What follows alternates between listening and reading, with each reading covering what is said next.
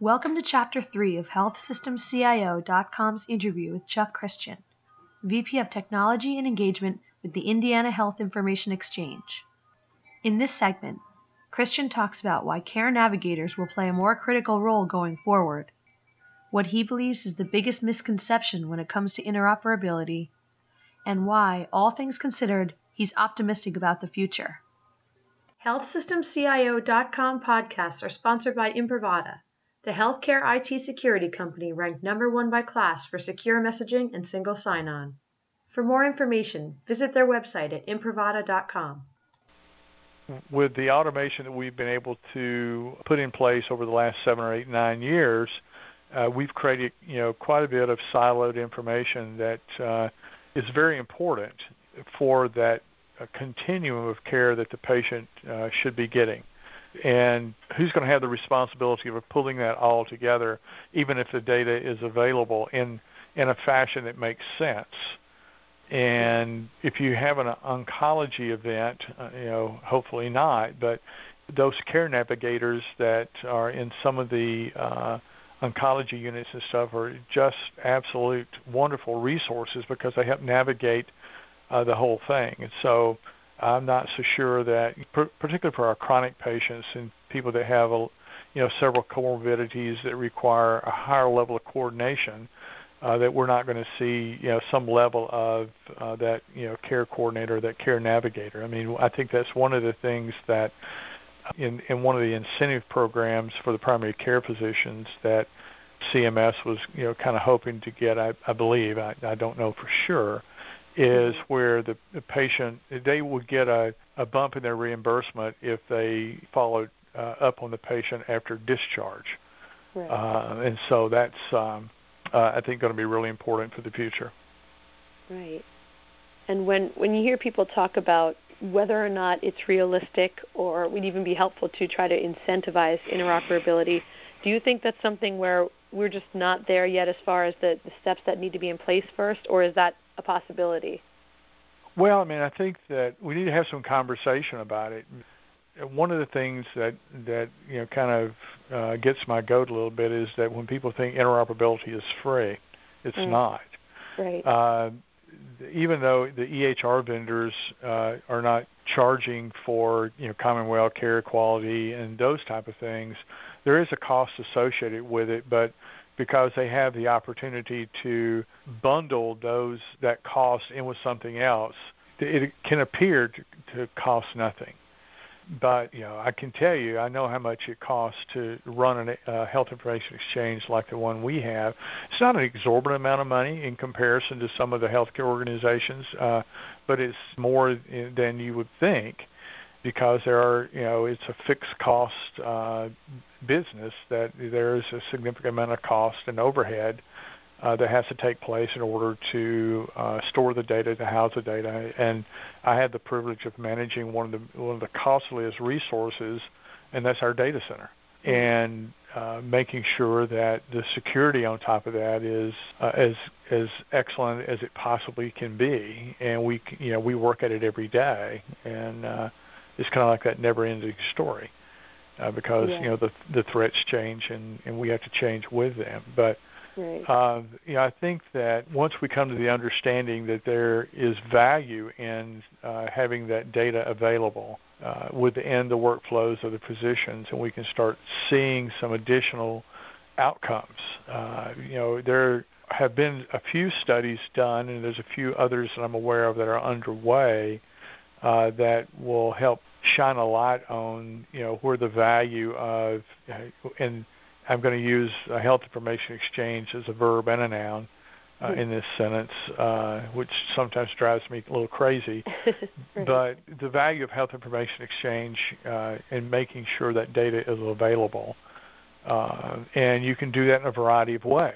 Uh, and I think that's the, the other point about interoperability is there's just not one way to do it.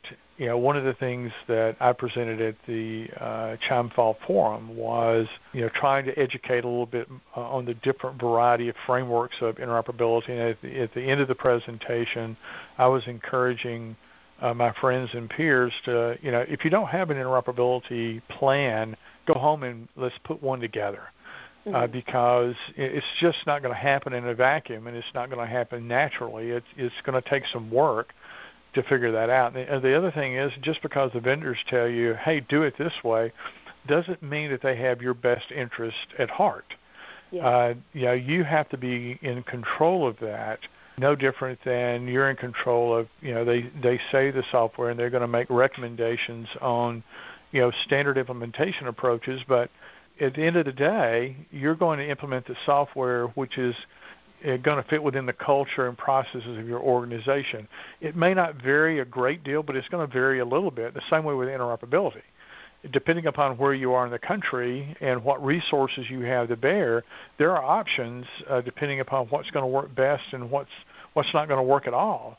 And you need to understand what those options are and educate yourself or avail yourself of resources that uh, can can help with that expertise. Yeah, yeah, really good point. So it's just these are discussions that need to happen but you know, really important to, to challenge the vendors and, and just uh, talk about all of these factors when it comes to interoperability. Well, the, the thing about it is, is it's not about just moving the data. It's what are you going to do with it? Is the data going to be used to inform a clinical decision process?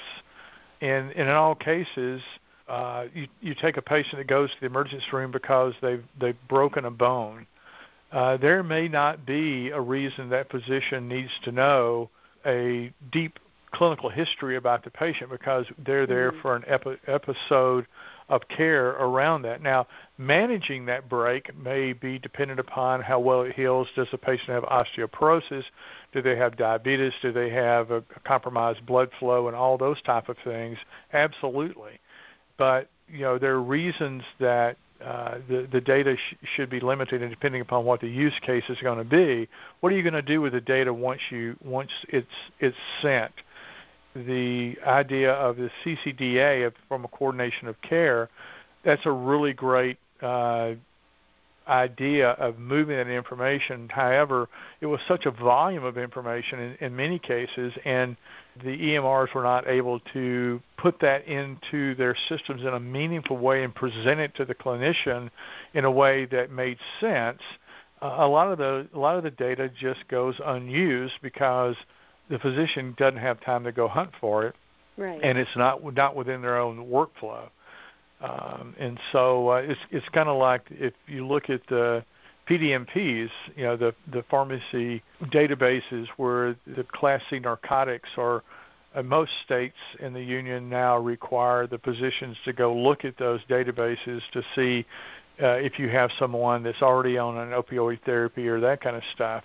But it requires them to get out of their workflow in many cases, unless they've got an integration with the PDMP at the state level that it's right there. Uh, but they, uh, in most cases, they can't keep the data. They can only look at it uh, unless they want to do a screen print. So uh, we have to make it easier for the, the clinicians to get and use the information uh, within their workflows. Uh, and the easier we can make it, the more often they're going to use it.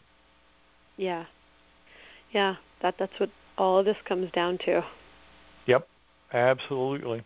And I think that's what kind of defines the value of the information is just having it is not the the value of being able to use it and impact the outcomes. The IMAC group of KLAS uh, has been working now for three years trying to figure out how do we measure this thing called interoperability, mm-hmm. uh, and they're they're uh, getting better at measuring is the information available. Then did you use it in the uh, decision making about the patient's outcome, and then did it have a positive or negative impact upon the patient's outcome? That's the really the hardest part to measure, but it's also the very most important.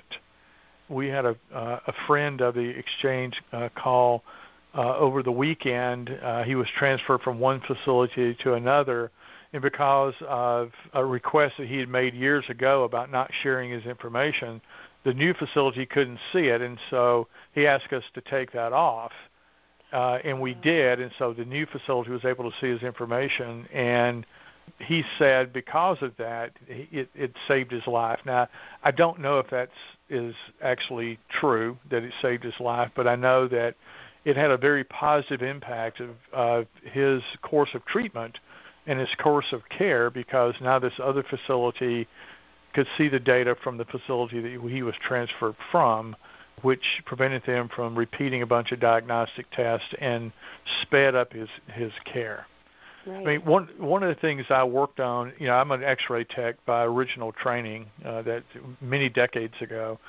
One of the things I worked on in southern Indiana was the fact is, you know, we were not a trauma center, so we had we had to transfer out patients to the trauma center in Evansville, or they would go to St. Louis or they go to Louisville, depending upon how many we had to send. And one of the things that always bugged me was you've got a patient that's going out to get on a helicopter uh, and their all their their X-rays are laying on their gurney with them. and, and so and and so the the physician or the orthopedic surgeon or the trauma surgeon doesn't have benefit other than a conversation of seeing those films until the patient arrives.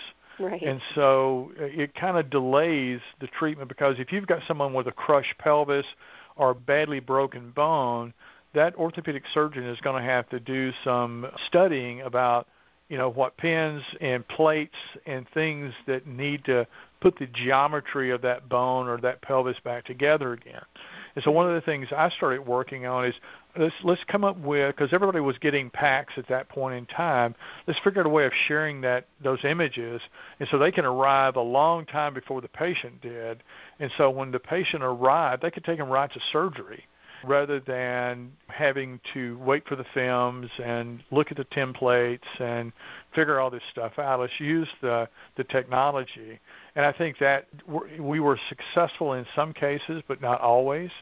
And we can do the same thing now with data where the patient can be transferred and the, and the information can be waiting on the patient or be in the hands of the care team before the patient even arrives, which will have a great impact upon the patient, you know, if they're having a heart attack or they're having a stroke and all those things where, you know, you've got that golden amount of time that is required uh, and so those are the outcome things that we need to, to think about. So yeah. for me, this thing of data and interoperability can be used for a variety of things around the actual care of the patient, but also looking at how care is provided a- across a population or a community.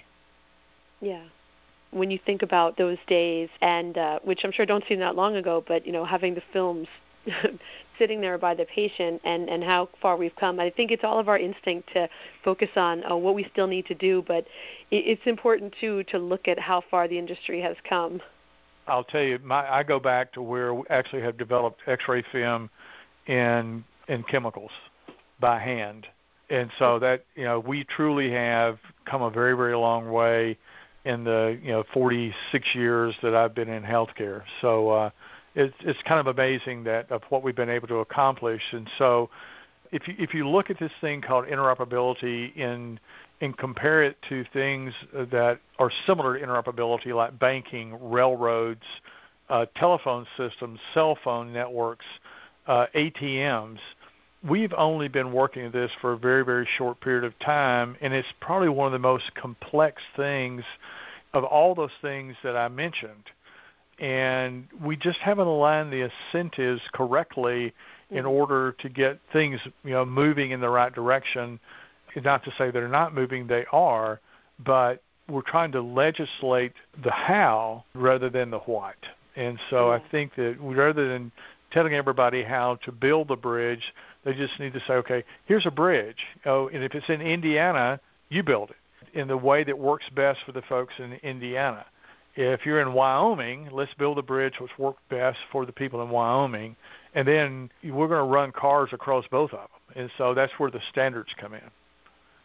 It makes sense. Everything that, that you're saying makes sense, and um, we wouldn't we wouldn't be doing our jobs if we weren't always trying to do better and, and push things forward. But at the same time, I mean, the, the amount of, of uh, progress that's gone on in the last even five, ten years is really is really pretty amazing. Yep, absolutely, and it's just going to get better because uh, the technology is going to get better, and uh, the people are going to get smarter about how to use it. Yeah, here's hoping. yep, yep. All right. Okay. Well, I can I can always talk to you longer, but um, I think that, that this has really been great. We've uh, we've covered a lot, and uh, as always, really appreciate your time and your perspective on these really important issues. Well, great. I, I appreciate the opportunity to to pontificate and bend your ear a little bit, and hopefully some of the information I had to share is uh, is worthwhile. Yeah, definitely. Thank you so much, and uh, you uh, in March, I guess. Absolutely, sounds good. Thanks very much. All right, thank you, you Chuck. Okay, take care. All right, bye bye. Thank you for listening to this podcast from healthsystemcio.com. To hear other podcasts, visit our website or subscribe to our account in iTunes at healthsystemcio.com backslash podcast.